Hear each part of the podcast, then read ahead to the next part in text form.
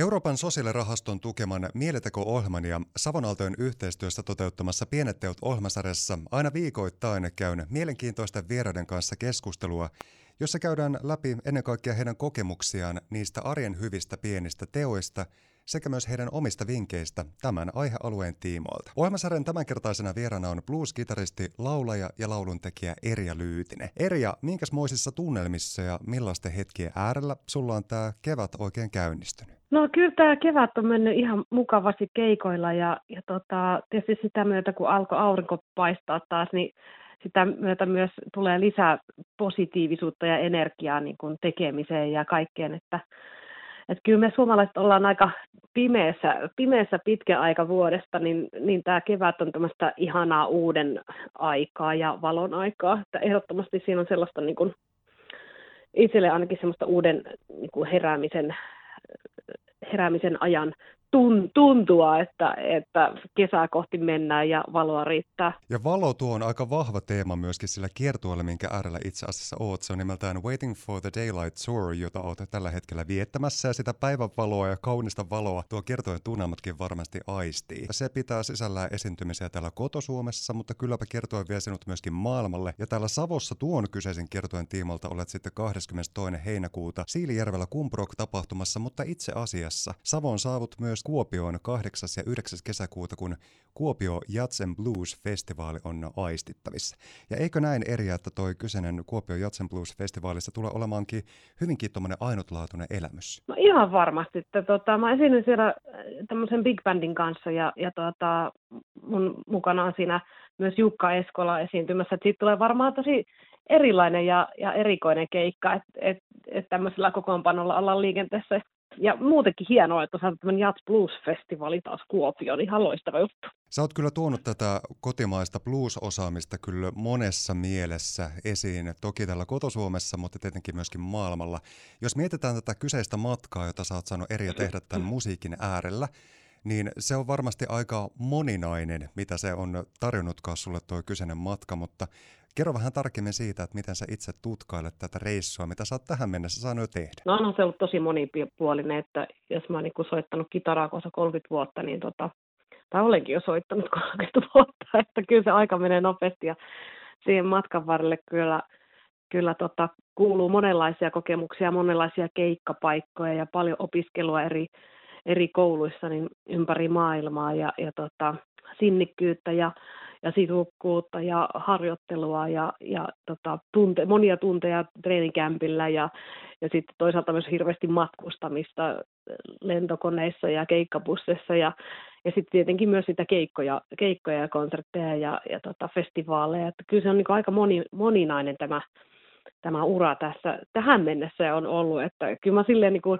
koen itseni tosi onnekkaaksi, että, että saan tehdä semmoista työtä, mistä mä niin kuin missä mä viihdyn ja, ja, ja koen edelleenkin saavani inspiraatioita ja, ja, ja tota, aina on niin kuin semmoinen hyvällä tavalla odottava ja tota, avoin mieli aina asioiden suhteen, että koska ei tiedä, että mitä seuraavana vuotena saa tehdä, että minkä tyyppisiä keikkoja tai tilaisuuksia on vastassa, että, että tota, se on semmoista epäsäännöllistä elämää, mutta, mutta siinä on myös se tavallaan se rikkaus, että se on aina aina vähän erilaista joka vuosi. Se on varmasti juurikin noin, että se työ on ennen kaikkea tosi kiitollista ja mahdollistaa upeita hetkiä ja elämyksiä.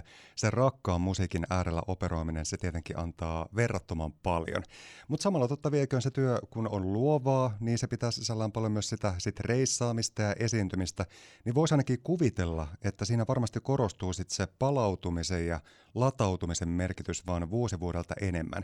Millä keinoin sinä, Erja Lyytinen, vaalit elämässä sitä yhteyttä omaa itseen ja ennen kaikkea sitten täten myöskin toisiin, eli mitä kautta pääset sitten latautumaan ja purkamaan kaikkea sitä moninaista, mitä siinä ympärillä tapahtuu? No se onkin hirveän tärkeää semmoinen palautuminen, että aikaisempina vuosina mä niin kun liian, liian vähän tavallaan pidin tämmöisiä lomia tai palautumispäiviä, että, että tuota, sitä työtä oli niin paljon ja, ja tota, toimistossa saa aina tehdä sitten välipäivät aika paljon hommia, keikoilta pääsi ja, ja näin, mutta nykyään sitten on yrittänyt pyrkiä sellaiseen, että, että tota, varsinkin jos rupeaa tulemaan sellainen fiilis, että hei nyt, nyt on niin kuin too much everything, niin ei muuta kuin ihan rohkeasti ottaa sitä omaa tilaa ja, ja, ja tuota, esimerkiksi tässä nyt ihan lähiaikoina mulla aika pitkä, pitkä matkustaminen, ajoin Oulusta Helsinkiin ja siinä välissä kävin heittämässä saman päivän aikana vielä yhden keikan.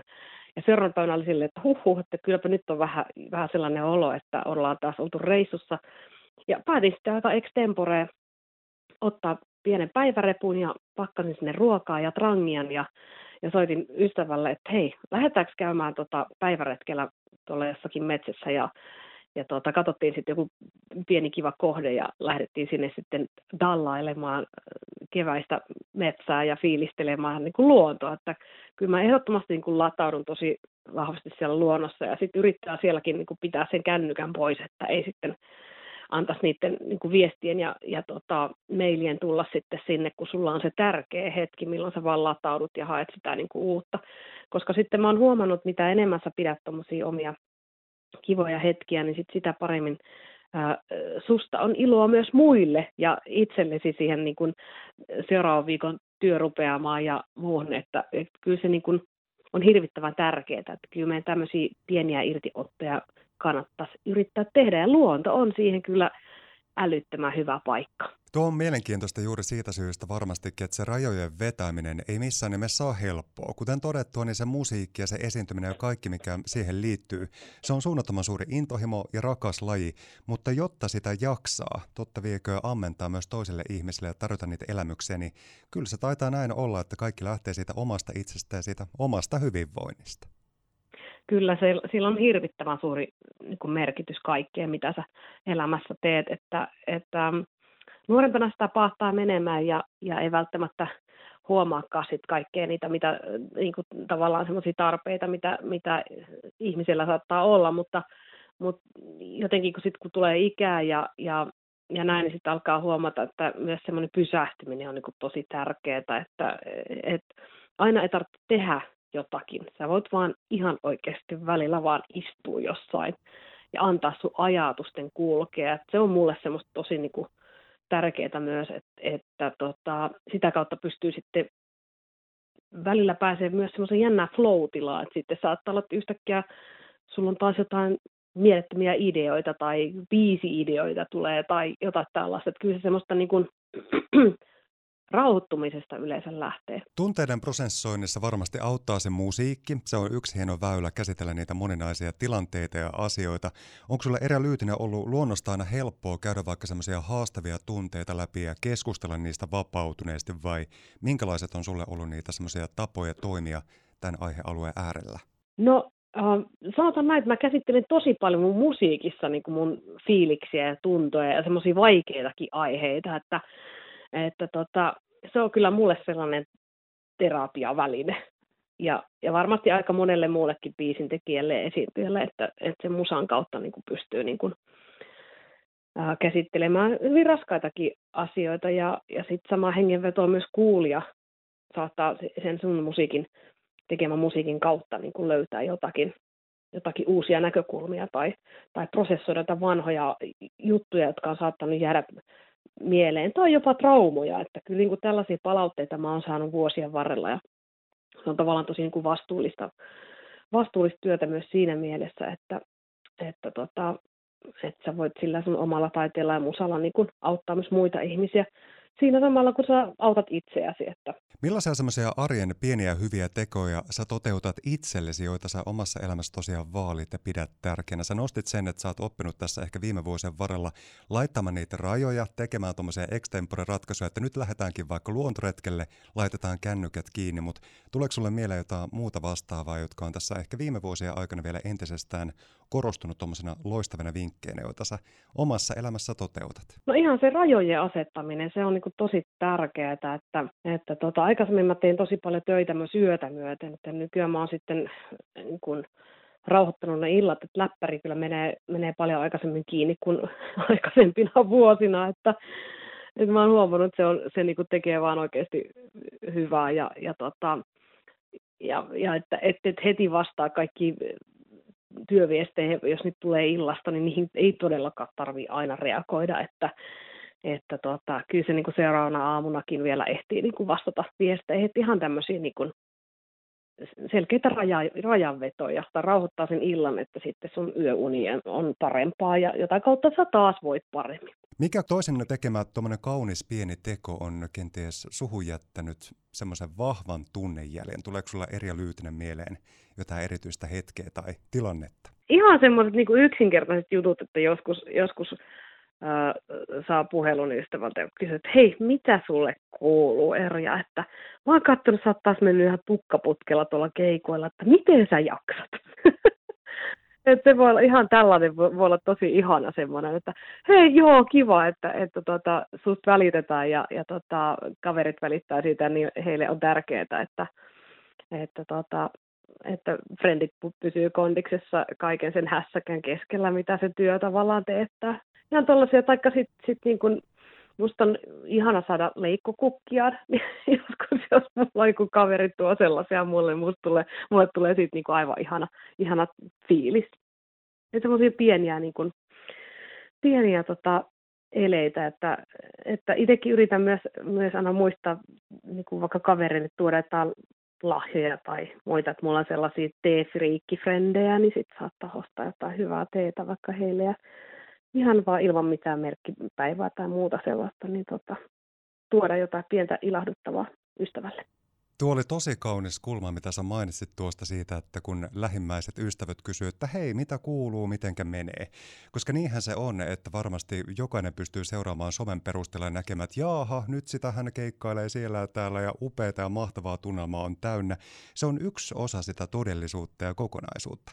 Mutta sitten kun kysyy joku ihminen, että hei, mitä sulla oikeasti menee ja mitä kuuluu tämän kaiken pyörätyksen äärellä, niin ne on aika semmoisia aseista riisuvia hetkiä myös. Ehdottomasti, ja sitten sosiaalinen media, se on, niin kun, se on vain yksi väylä, ja eikä kovin moni meistä siellä välttämättä halua huudella niistä, niistä huonoista päivistä, että, että siellä on niin monenlaista, ja, ja myös, myös tosi ikävää, että siellä sitten dumataan, vaikka sä kertoisit niin kun huonoista hetkistä, niin siellä saattaa joku sanoa, että älä marise, mikä on ihan kauheata, että tota...